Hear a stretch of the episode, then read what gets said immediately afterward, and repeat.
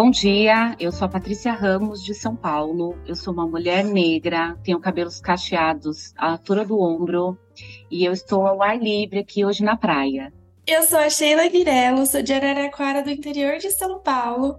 Eu sou uma mulher branca, jovem, de cabelos grisalhos e compridos. Estou vestindo uma blusa marrom. E esse é o comitê, o podcast do Instituto Maria da Penha. E o nosso objetivo aqui é promover diálogo em um espaço seguro e acolhedor para conversarmos sobre questões de gênero e direitos humanos e pensarmos no Brasil que nós queremos para as nossas mulheres e meninas. Esse episódio é a Luanda Nascimento. Ela é uma profissional especialista em políticas públicas e gestão de projetos de impacto social. Ela tem experiência de mais de 15 anos, além de ser investigadora independente de estudos africanos, com trabalhos apresentados e aprovados em congressos internacionais nessa área. Ela foi uma das 40 mulheres homenageadas na exposição que também virou revista eletrônica, chamada Mulheres Negras Brasileiras Presença em Poder, em 2017, organizada na SUNY, que é a Universidade Estadual de Nova York, campus de New Paltz, em cuja inauguração esteve presente. Ela foi coordenadora da campanha da primeira startup de hospedagem compartilhada focada na cultura negra do Brasil, a Diaspora Black. Alcançou a meta de financiamento que garantiu a participação, que era a única startup afroempreendedora no primeiro programa de aceleração de inovação social que o Facebook investiu no mundo. Ela é fundadora e CEO da Diversidade de Alto Impacto, uma iniciativa de curadoria de informações, orientação e incentivo à participação de pessoas na comunidade afro-brasileira em programas de prestígio no Brasil e no exterior, com foco no desenvolvimento de lideranças. Por meio dessa iniciativa, ela concentrou na discussão e no conceituação de liderança étnico-racial diversificada em programas, organizações e empresas de alto impacto, tendo conhecido muitos líderes negros e também não negros, de alto nível de iniciativas e diversidade bem-sucedidos. Casos nessa área trabalhado para empresas como LinkedIn, Google, Microsoft, Fundação Estudar, Citibank, McKinsey, Uber, 99 e assim por diante. Em alguns casos, foram negociadas e estabelecidas parcerias. Atualmente, ela é assistente especial do diretor regional no escritório brasileiro da Fundação Ford, uma das dez maiores organizações filantrópicas do mundo, que tem como missão combater as desigualdades e que no Brasil atua de forma prática nessa missão por meio da estratégia de programas de engajamento cívico e governo e recursos naturais e mudanças climáticas, com ênfase transversal na justiça racial. Seja muito bem-vinda ao PAMITê. Obrigada. Fiquei com vontade de conhecer essa pessoa aí dessa bio. Então, acho que eu aprendi alguma coisa na minha formação de vida política, que foi escrever textos bonitos, né, gente? Fiquei assim, olha, parece até que eu sou isso tudo mesmo, né? Mas, assim, tirando essa brincadeira, é, eu vou me audiodescrever, né? É, eu sou uma mulher negra, jovem, com a pele de tom caramelo chocolate, uma melanina em média, não sou nem muito clara, nem muito escura.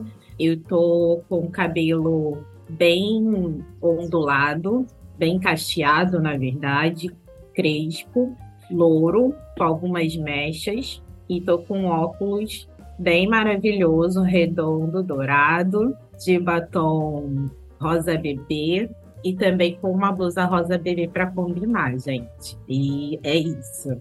Vamos que vamos. Obrigada pelo convite. Já estou muito feliz de estar participando com vocês nessa iniciativa.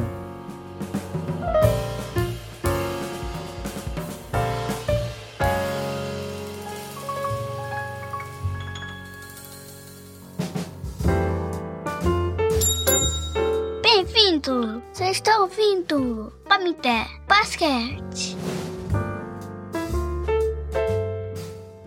Obrigada, Luanda. E a gente trouxe a participação da Luanda especificamente hoje para esse episódio que vai sair ao ar no Dia da Mulher Negra Latino-Americana e Caribenha.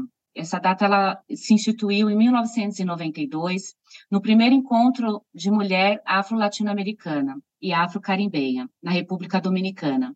Esse evento surgiu para dar visibilidade à luta das mulheres negras contra a opressão de gênero e a exploração e o racismo. No Brasil, a data homenageia também a líder quilombola Teresa de Benguela, símbolo de luta e resistência do povo negro.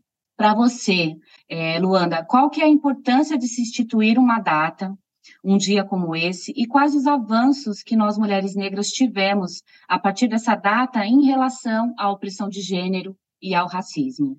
Agora, gente, porque minha bio foi muito bonita, eu fiquei emocionada, e ela está no LinkedIn, já tinha esquecido dela. Eu não lembro se eu comentei que eu sou cientista social de formação né? Mas essa é minha formação, então é uma formação análoga à sociologia. Então, a gente sempre tem aquele gostinho né, da, da criticidade. Mas eu acho muito importante que a gente tenha datas que a gente trabalha né, com calendário anual, com um calendário que faz girar né, é, a nossa noção de tempo, de vida, né, de trabalho, das coisas que a gente faz na nossa vida social.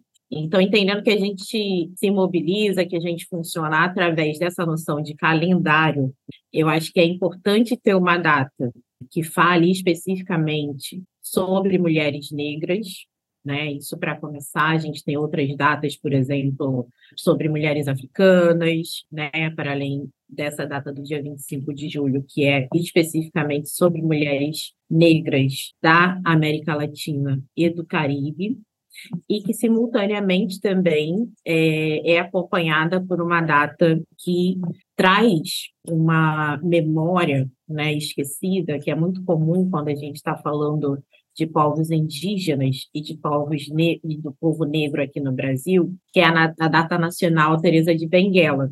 Então, eu acho que é muito importante, porque como a gente trabalha com calendário, mais uma vez, ter uma data onde a gente fale especificamente de mulheres negras, né, seja por uma visão de interseccionalidade, seja por uma visão do entendimento de como a categoria racial, né, ela circunscreve a vivência das pessoas negras nos seus, nas suas diferentes categorias, então, como que a racialidade circunscreve a condição de mulher, eu acho que é importante, porque ela traz à luz né, é, esse debate, que não é pouca coisa, a gente está falando de um Brasil aí com um recorte menos de 150 anos pós a abolição da escravidão, né? Isso é muito pouco tempo. Em contrapartida, que teve 388 anos de escravidão de pessoas africanas e descendentes de africanos. Então, é muito importante que a gente tenha uma data específica e aí, falando um pouco dos avanços, eu acho que é, é, justamente uma comprovação de como é importante estabelecer datas de reflexão, porque a gente vê como ao longo, né, pelo menos da última década ou das últimas décadas, que a gente vem chamando de Julho das Pretas, vem crescendo e ele vem crescendo através da instituição dessa data. Então, eventos muito importantes como Latinidades, né, que fala especificamente, surge especificamente para falar da, da data né, de mulheres latino-americanas e caribenhas, é muito importante, porque você abre espaço na sociedade para que as pessoas visualizem, para que essa causa seja visibilizada e mais do que essa causa, né, na verdade, as causas que surgem através né, da agenda das mulheres negras latino-americanas e caribenhas tenham espaço na sociedade. Então, eu acho que é bastante importante. A gente está conversando aqui sobre as desigualdades, né? E eu queria que você falasse um pouco sobre a questão de que, se a gente pegar, é, não só no Brasil, mas na América Latina também, a, a estrutura da sociedade, né? Se a gente pensar numa pirâmide, a mulher negra, ela sempre está na base dessa pirâmide, com maiores desigualdades de salário, piores condições, menos acesso a trabalhos formais. Então, eu queria que você falasse um pouquinho com a gente hoje é, na sua visão, que políticas que poderiam ser implementadas para a geração de renda e de emprego de mulheres negras e, e sanar esse cenário que é de desigualdade? Perfeito. Eu acho que primeiro a gente passa por um momento de maior visibilidade da agenda das mulheres negras, como eu estou falando, né, mulheres negras no Brasil, especificamente, que é do território sobre o qual a gente pode falar né, com, com mais propriedade, e que datas como a do 25 de julho, né, elas, elas nos ajudam né, a dar mais volume, a dar mais é, capacidade de mobilização política. É, isso é, é o primeiro passo, né, porque sem visibilidade não tem agenda.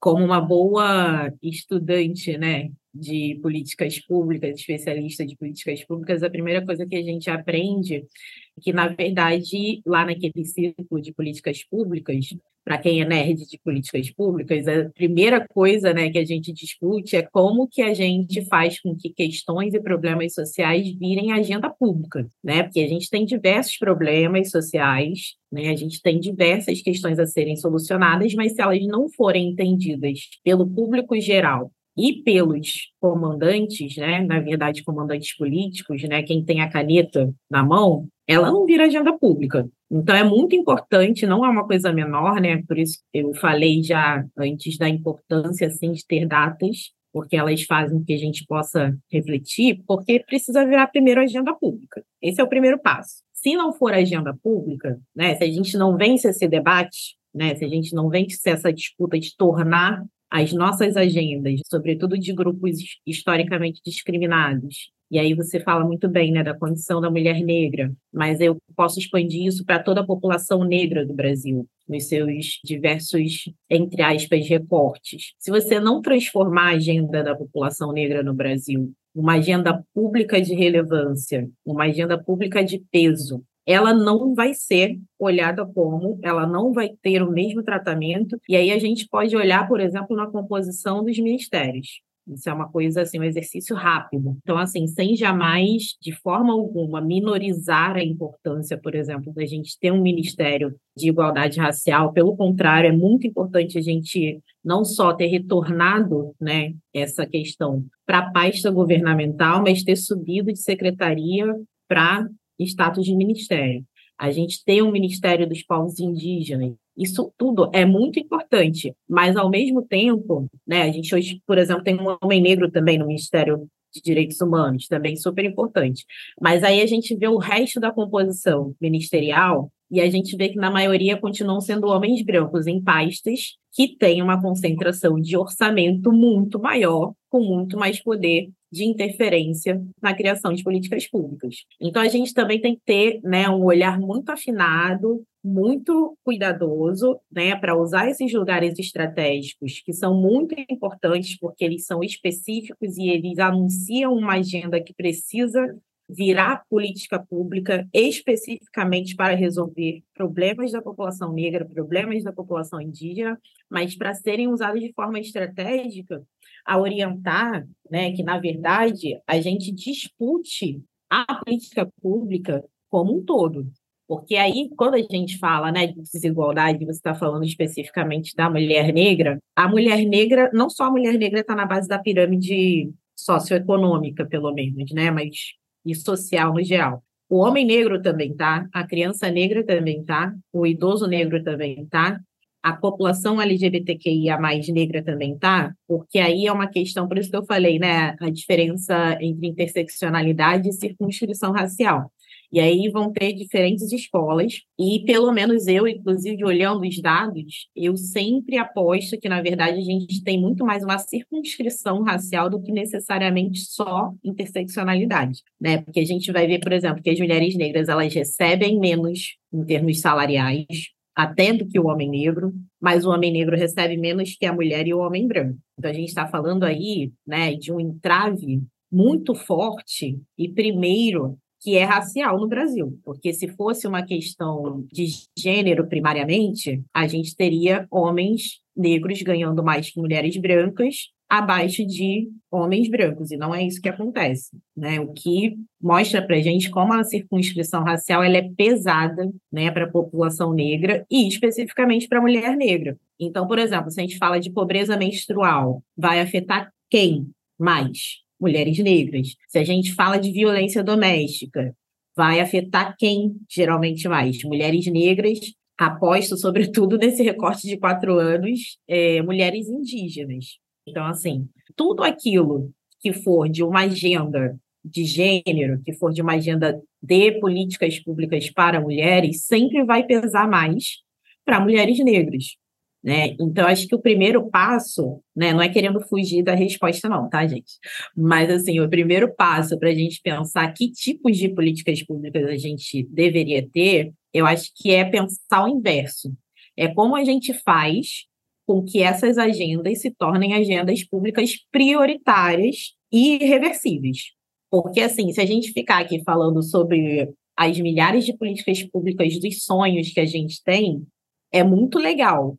Mas se a gente não consegue ter peso político no Estado brasileiro, nos governos referentes brasileiros, é, das três esferas, federal, estadual, municipal, a verdade é que a gente vai ficar só né, no nível da elucubração, ou da discussão acadêmica, ou da discussão somente dos movimentos sociais, né, mas a gente não vai conseguir emplacar. Né? Então, eu acho que é muito necessário que a gente entenda que a gente precisa disputar poder.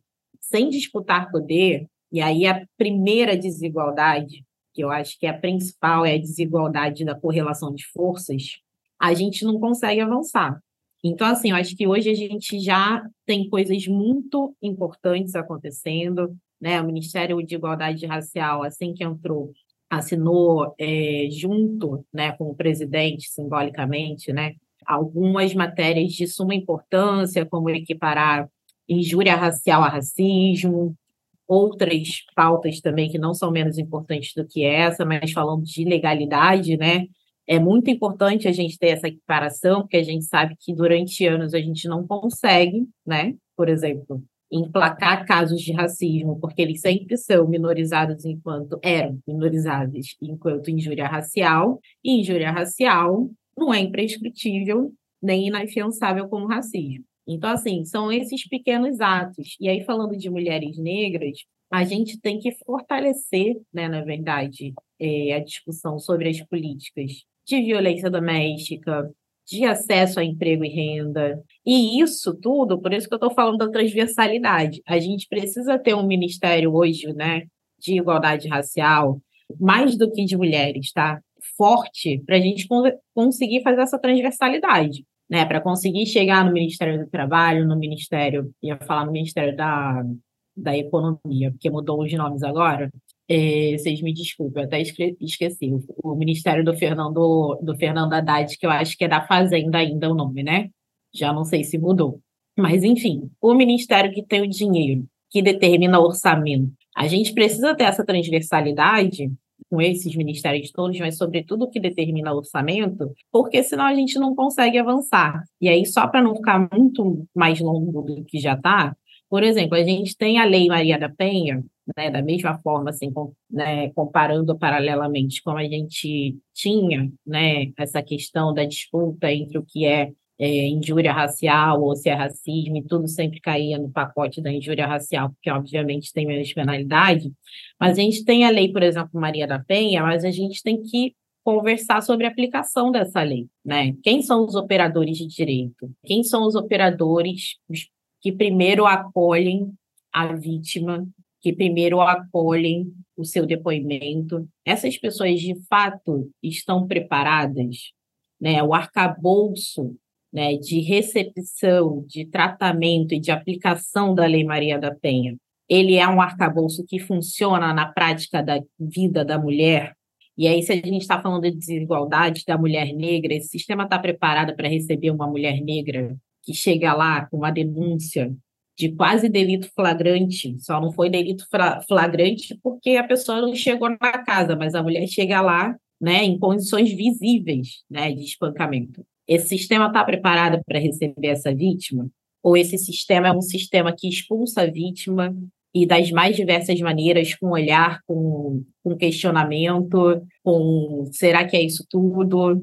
Com vamos ver se vamos botar medida restritiva ou não, porque eu não sei se eu tenho tantas evidências assim. Às vezes, nem um corpo de delito você consegue é, garantir, garantir que essa pessoa né, vai ter acesso aos instrumentos que essa lei disponibiliza. E aí essa vítima volta para casa e, obviamente, passa dois, três meses, um ano, essa vítima morre e nada acontece. Então, assim, a gente tem que ter um, eu acho que um cuidado para discutir, né, todas essas questões políticas públicas, porque é muito mais, né, do que você criar leis, garantir leis, que é muito importante, é, ter decretos, ter avanços nesse sentido, mas é uma militância nesse sentido constante para, na verdade, que a gente consiga ocupar os espaços de poder que não só vão direcionar recurso, mas também vão dar o tom de como funcionam e como, de fato, esses marcos legais vão ser operacionalizados no dia a dia. Porque senão a gente também não consegue avançar. E aí a questão, por exemplo, do mercado de trabalho, como você estava falando, né, da diferença salarial, se a gente também bota instrumentos, mas a gente não dá relevância, a gente não tem fiscalização, a gente não tem um constrangimento social, porque para a sociedade isso é mimimi, isso não é importante. É, quando a gente tem uma empresa, né, como, como a, Maga, a Magazine Luiza, que faz um trainee especificamente para pessoas negras, as pessoas questionam, pessoas ficam falando que assim, ah, como assim um trainee só para pessoas negras? Ué, mas todos os outros trainees sempre foram para pessoas brancas. Mas isso é invisibilizado, a gente perde a força de imprimir políticas públicas, sejam elas né, as preferíveis, que são as políticas públicas de Estado, com status oficial, sejam políticas públicas feitas por investimento social privado, porque a gente não consegue ter aquela base de apoio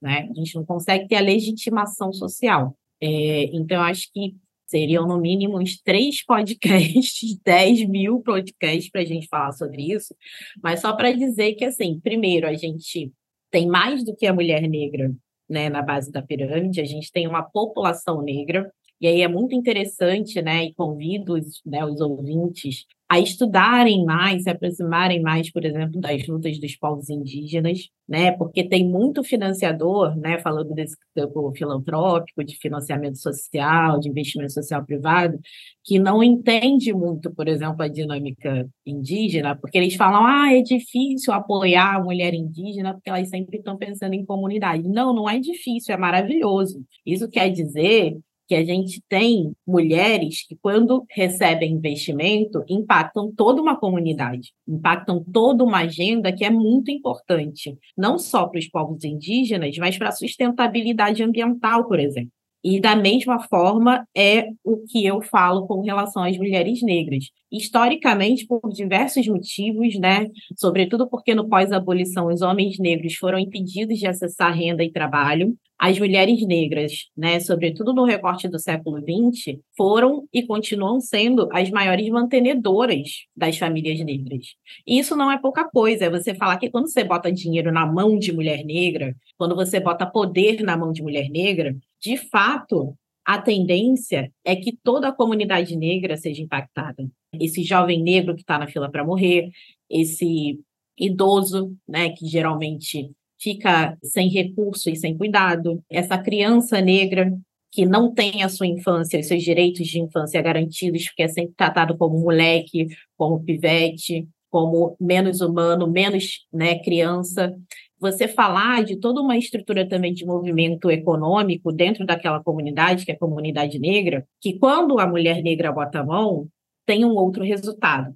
Então, eu queria deixar só esses highlights, né, para a gente pensar em o porquê, né, de falar um pouco mais expressão racial do que necessariamente interseccionalidade, porque aí senão a gente acaba tirando esse poder não só ancestral, mas de traço cultural da mulher negra né, que é super importante para o desenvolvimento não só da população negra, mas de todo o Brasil, que inclusive é majoritariamente negro. Que aí, quando você começa também a fazer somente políticas muito específicas e que tendem a individualizar a questão da mulher negra, que é diferente. Uma coisa é você focar, outra coisa é você individualizar. Que você individualiza, você tira, por exemplo, essa capacidade da mulher negra de redistribuir, redistribuir recursos, redistribuir poder, que é super importante e é um traço cultural da mulher negra. Nossa, Luana, acho que eu nem mencionei aqui, mas eu sou formada em economia e eu queria Ai, que, que você tivesse sido minha professora no curso. porque essa, essa visão crítica que você tem, ela mostra como a política econômica ela tem que ter a sensibilidade ao gênero, ela tem que ter sensibilidade à raça, ela tem que ter a sensibilidade. E é exatamente isso que você falou, assim, acho que você traduziu agora o que eu tô matutando há, sei lá, cinco anos. Porque não tem como você pensar numa política econômica focada para uma coisa específica, porque a nossa sociedade não funciona desse jeito, né? Então, quando a gente pensa dessa forma que você brilhantemente explicou agora, de que tem que abarcar, tem que pensar nas consequências, né? Isso que você colocou agora sobre pensar uma política econômica focada nas mulheres negras, como ela vai afetar toda uma comunidade, toda uma estrutura, acho que aí sim a gente consegue dar os primeiros passos. Então, eu achei muito, muito incrível o que você falou, porque quando eu estudei isso por conta, porque é meu curso não não trabalhava assim, a maioria dos cursos de economia não tem esse viés, né, da economia política, da crítica, da sociologia. Então, eu tinha conhecido já o conceito de orçamento sensível, né? Orçamento sensível ao gênero, orçamento sensível à raça. Então, nossa, assim, realmente dava para fazer mais uns 30 podcasts só com a sua última fala.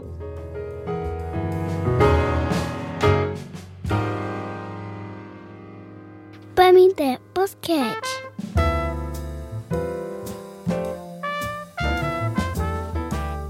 É, Luanda, você trouxe também para gente, para além dessas datas, a importância da gente ter uma data para reflexão. É, a gente tem visto também ultimamente um movimento muito forte nesse resgate da nossa ancestralidade, nesse contato com a nossa existência e da nossa resistência.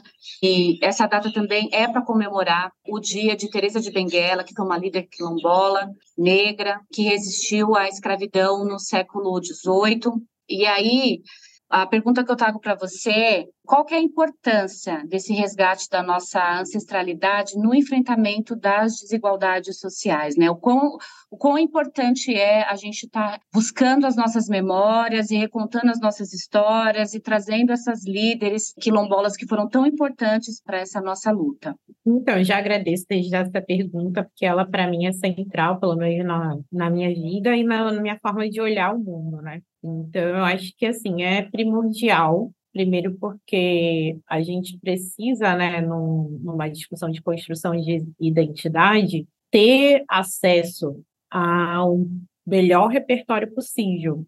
E quando a gente fala de repertório, a gente está falando de perspectiva, né? Então, se a gente está falando de um país que foi colonizado, né, por europeus, né, ibéricos, portugueses, ou seja, pessoas brancas, pessoas europeias e de ascendência europeia que continuam, de certa forma, no poder, diversas famílias, como a gente tem registro né, até hoje, que continuam estando né, nas camadas sociais mais privilegiadas, nos cargos de poder mais importantes do país e que são herdeiras, por exemplo, de riquezas que foram formadas através da escravidão, a gente está falando mais uma vez da disputa de poder, mas de uma disputa de poder num lugar que eu acho que é o mais sensível. É, e aí, voltando para aquela discussão que eu estava fazendo sobre políticas públicas, que primeiro a gente tem que disputar o debate público, a gente tem que transformar né, aquilo que é a nossa agenda de luta em agenda pública, é muito sobre isso. Né? Se a gente trabalha com uma perspectiva que não é nossa, né, e aí quando eu falo que não é nossa, não é daquelas e daqueles que nos antecederam na história, e aí, se a gente está falando de um Brasil majoritariamente negro, e aí majoritariamente negro falando em termos estatísticos mesmo, né, que é a soma, né, que a gente sabe é, oficial do IBGE de pretos e pardos, a gente está falando de, na verdade, quase que um desconhecimento de quem somos. E aí, sem jamais cristalizar a noção de identidade, a gente sabe que identidade é construção social, mas por isso que eu estou falando de ter acesso a um repertório mais completo, e o repertório mais completo é um reper repertório que, no mínimo, conte com a contra, entre aspas, história oficial. Porque se a gente só tem no nosso repertório aquilo que a gente aprendeu no colégio, aquilo que a gente viu nos meios midiáticos, né, e que a gente sabe que é uma narrativa que não é trabalhada pela nossa perspectiva histórica, é, a gente está falando assim quase de um caso, né, de tem uma irmã que ela trabalha com um termo muito interessante, né, que acaba vindo da psiquiatria, então de forma nenhuma eu estou falando nesse sentido, eu estou roubando um termo da psiquiatria para tentar explicar a noção de esquizo, né? Que esquizo é justamente isso, é você, na verdade, estranhar aquilo que na verdade deveria ser você, né? É esquizo nesse sentido, né? Que parece que você tem, na verdade, duas personalidades e elas estão em embate o tempo todo. Que é mais ou menos isso né, que acontece no Brasil e que a gente também pode chamar de um movimento de autoódio. Porque se a gente vive numa sociedade racista, onde a maioria da população é estigmatizada e sofre racismo, e ela aprende a entender o racismo enquanto realidade, a gente está falando de uma população autodiosa. Então, se a gente não conta né, com o resgate da nossa ancestralidade, e aí eu quero ser bem objetiva e direta nesse ponto, é um resgate de ancestralidade que não tem nada a ver necessariamente nesse primeiro momento com uma discussão nem idílica, nem mítica, como muitos críticos gostam né, de, de falar sobre quem busca a sua ancestralidade desde um outro ponto de vista que não seja eurocêntrico,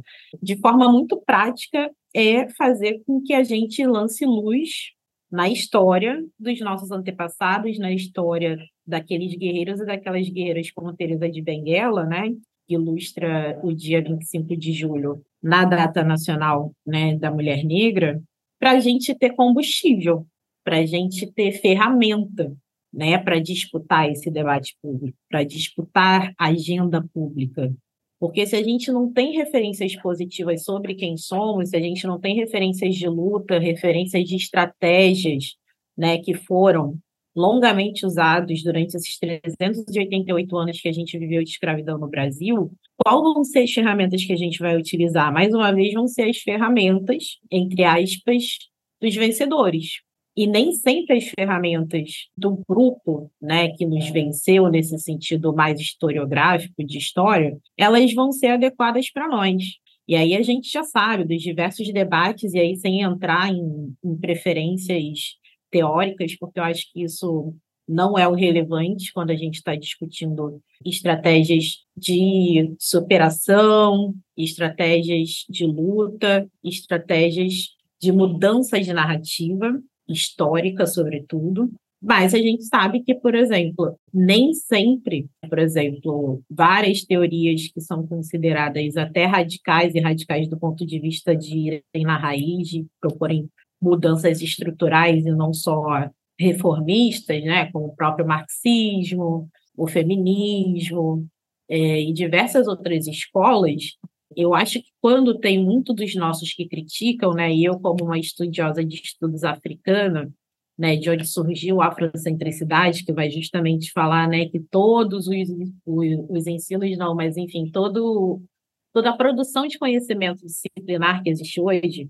ela é branca, ponto, né? Não é sobre a medicina ou a economia ou as ciências sociais ou a biologia, não, todo o arcabouço de produção de conhecimento ele parte de uma perspectiva branca, onde o sujeito do conhecimento, logo, o olhar sobre a produção do conhecimento, sobre a versão do conhecimento, ela é branca. Então, é a gente pensar que, de certa forma, ou de completa forma, a depender do gosto né, do leitor, do ouvinte, do ativista, Inclusive, feminismo, ele tem uma perspectiva, obviamente, eurocêntrica e branca, senão a gente não teria pessoas discutindo feminismo negro.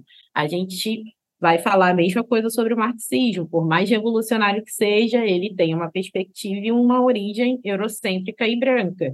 Tanto que a gente vai ter Black Marxism, né, que tradução livre é marxismo negro sendo escrito lá nos Estados Unidos. Então, assim, a gente ter essa noção de que buscar a ancestralidade está muito para além de somente resolver quem somos num, numa seara individual, é importante para que a gente consiga reintegrar uma noção de coletividade a partir de um outro lugar.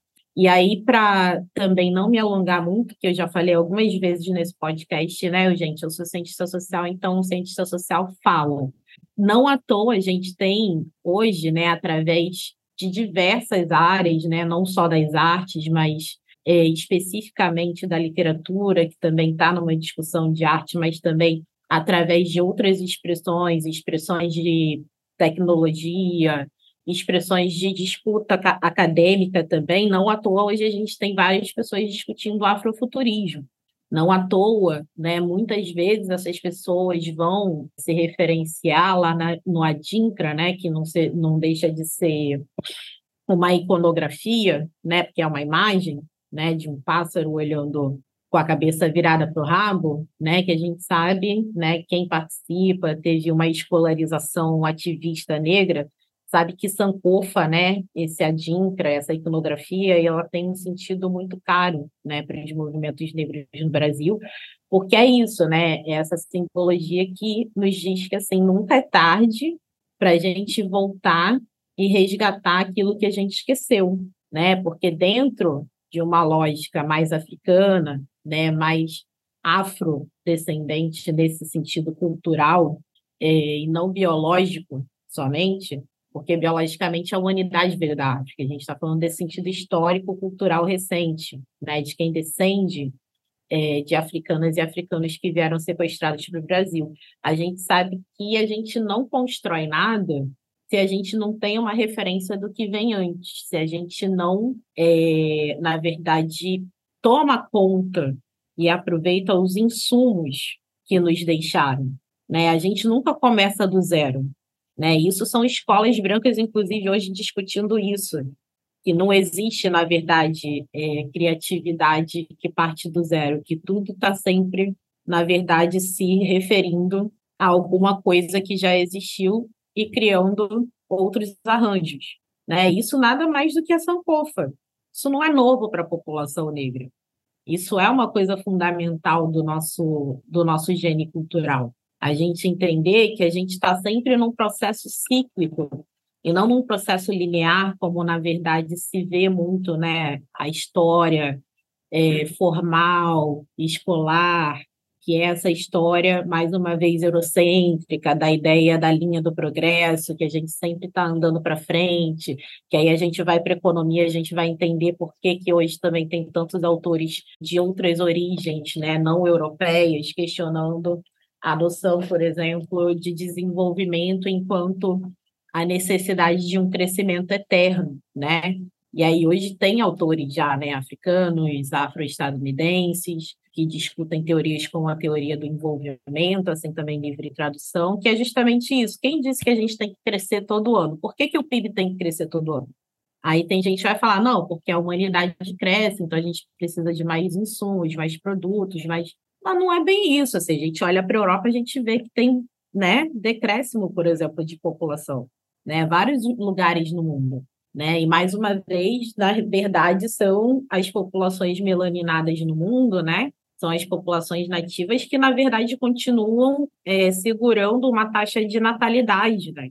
Então, assim, essa noção né, de uma linha reta que nunca tem fim, isso também tem que ser questionado, mas essa é a questão. Se a gente está num mundo que foi criado pela colonização, pela força, né, pela ideia de somente uma versão é melhor, somente uma versão tem que prevalecer e os outros povos têm que vir a reboque disso, a gente está falando e a gente está, né, é, na verdade, constatando, através, sobretudo, aí dessa era de discussão de sustentabilidade, que esse modelo não deu certo né? Independente de falar de injustiça, né? Você nem precisa ser militante, você não precisa ser ativista, você não precisa ser negro, você não precisa é, ser pobre, você não precisa ser do sul global, para você saber hoje que não funcionou.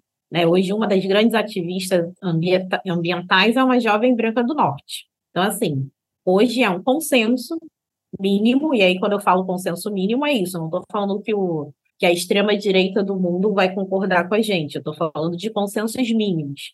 Né? Então, é um consenso mínimo hoje que, da forma que a sociedade está organizada, não dá para funcionar, que a gente tem que ter minimamente uma reforma, e está aí a discussão né, do clima se impondo enquanto uma grande urgência planetária, uma grande urgência humanitária, porque a gente tem evidências, por exemplo, de que áreas inteiras do planeta vão desaparecer, a gente já vê subida né, de temperatura em lugares onde causam incêndio todos os anos durante já muito tempo, né, lugares onde não fazia frio, cai neve. Então, assim, a gente está com a ação humana desse modelo que é hereditário da colonização, criando toda uma condição de insustentabilidade, não da natureza, é de insustentabilidade da humanidade. Quem vai desaparecer é a gente. Então, é, só para trazer outras perspectivas, para não ficar parecendo sempre que a gente está discutindo apenas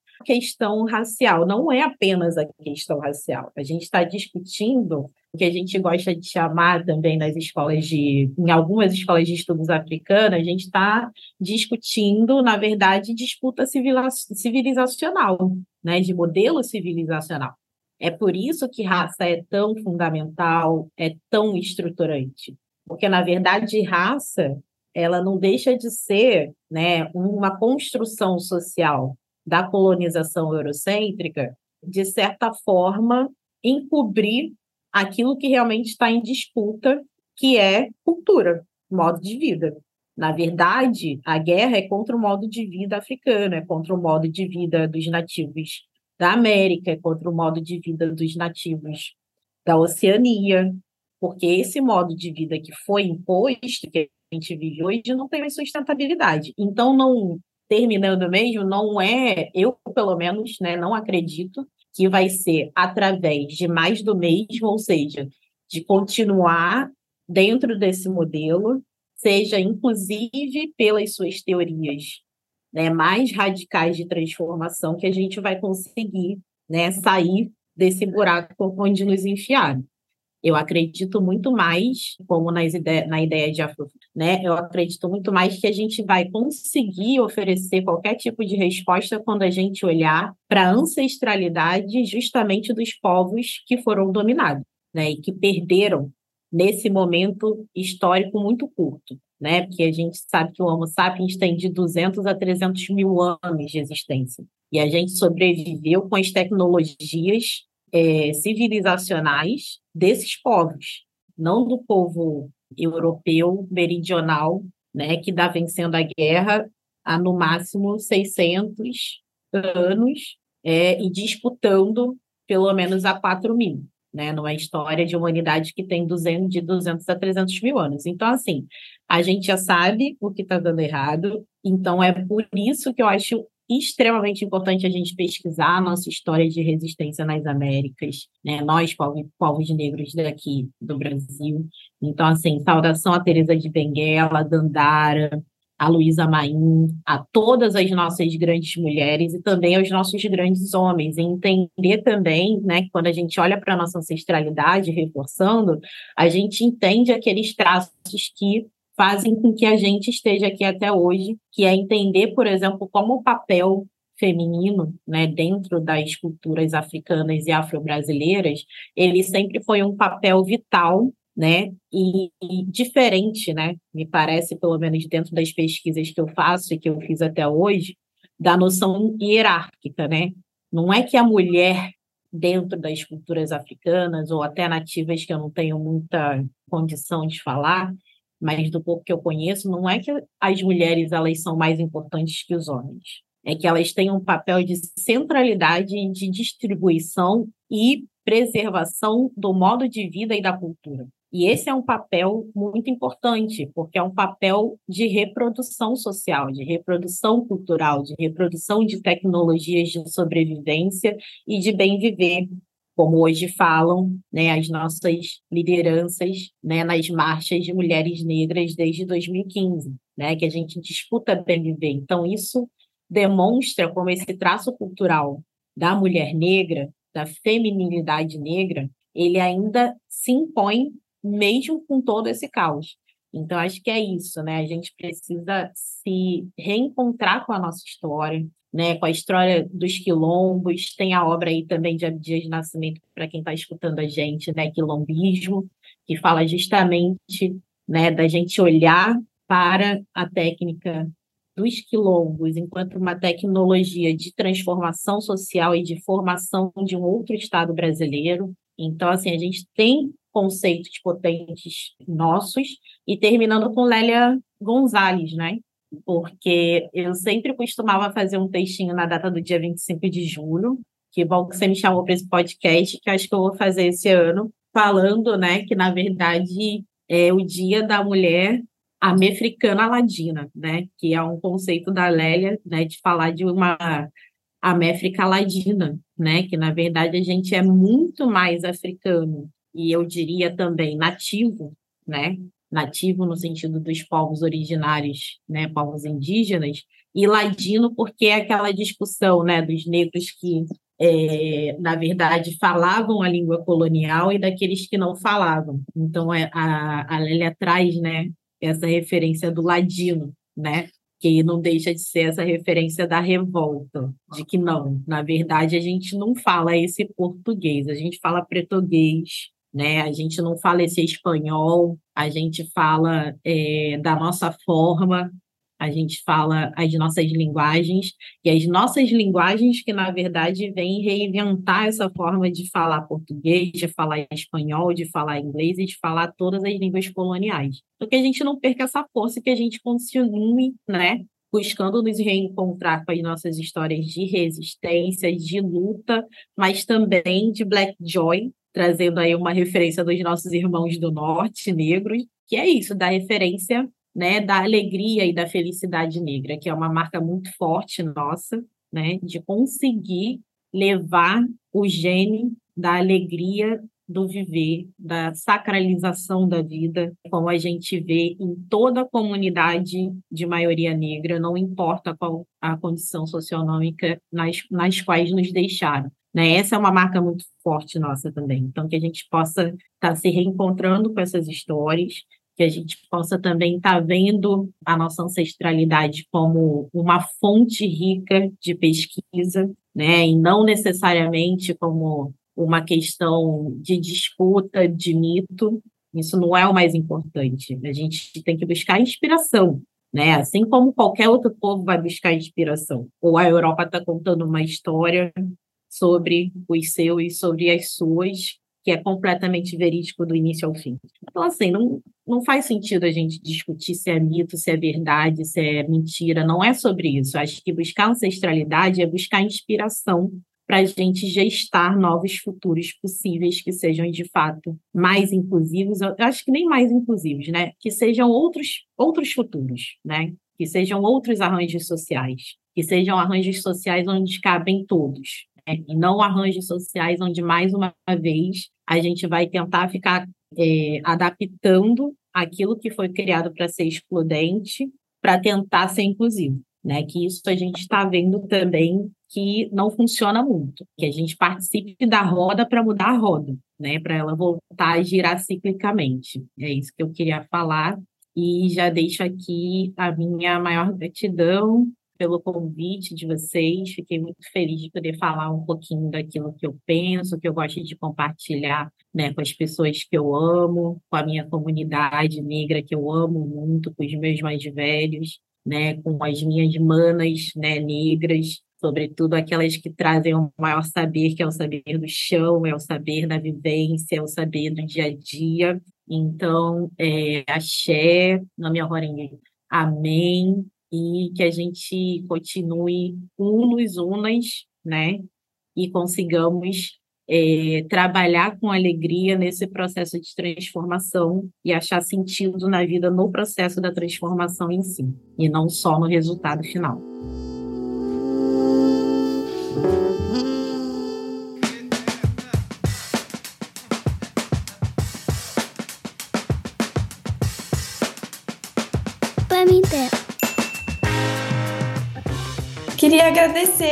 Pela conversa que a gente teve hoje. Você trouxe de uma forma extremamente didática é, assuntos que são tão sensíveis que a gente precisa discutir. Então, é, você trouxe para gente o entendimento e a compreensão da importância desse dia e é, é muito é uma dualidade assim de entender que ainda bem que a gente tem esse dia para lembrar do que, que a gente precisa lutar ainda e reconhecer que ter a conquista desse dia também mostra tanto que a gente avançou, mas mesmo vendo tanto que a gente avançou, para onde a gente quer chegar, ainda tem muita luta pela frente. Então eu agradeço imensamente a sua participação aqui no podcast. Amei conhecer você aqui hoje e muito, muito, muito obrigada por ter vindo aqui. Lu, obrigada. Ficaria horas te ouvindo. O quanto é importante a gente ter pessoas falando sobre isso. Você tinha que estar tá dando aula pra gente. Eu espero que você Ai, aí na sua. Eu espero que você aí na sua. Que você não pare nunca de sempre estar tá trazendo esse conhecimento pra gente. Eu sei que você faz mil coisas, que você viaja, que você tá sempre. Mas que você possa continuar ainda levando esse conhecimento ainda para gente, reverberando tudo isso, essa energia. Continue contando a nossa história para outras pessoas, incentivando e motivando o nosso povo a sempre estar tá refletindo sobre isso. É, deixa suas redes sociais para gente, como é que a gente te encontra, como é que as pessoas conseguem. Ah, sim, sem dúvida. Então, eu hoje utilizo mais o Instagram, então seria arroba Luanda Aí aquele tracinho né, mais baixo, que é o underline, M, dois A's e T, né? Que seria Maat. E aí é bem legal porque vocês também podem pesquisar depois sobre o que, que significa Maat, né? Que também é uma referência hum, não só iconográfica, mas é uma referência de cosmologia e de visão de mundo do antigo Egito, né? Que também era negro. E aí uma fica mais uma referência muito importante aí de ancestralidade aí dessa vez antiga, né, africana, que é muito importante para todos nós, gerou civilização para todo mundo, todo mundo que eu falo do mundo que a gente conhece hoje como ele é, né? Então fica aí essa referência também para vocês pesquisarem quem foi, o que significava deusa Maat, tá? Então arroba Luanda underline e Maat que é com M, dois A's e um T no final. Então é isso, gente. A gente está terminando, infelizmente, esse podcast por aqui. Convido vocês a maratonarem, PAMITê, é, os outros episódios, o episódio da Luanda, ouçam quantas vezes for necessário, vai ser sempre necessário. E eu convido vocês a seguirem as nossas páginas, tanto do Facebook quanto do Instagram. É só colocar o arroba Instituto Maria da Penha. E nós temos aí também o PAMITê em todos os agregadores de podcast, todas as plataformas de áudio. E é isso, gente. A gente fica por aqui. Um abraço e até o próximo episódio.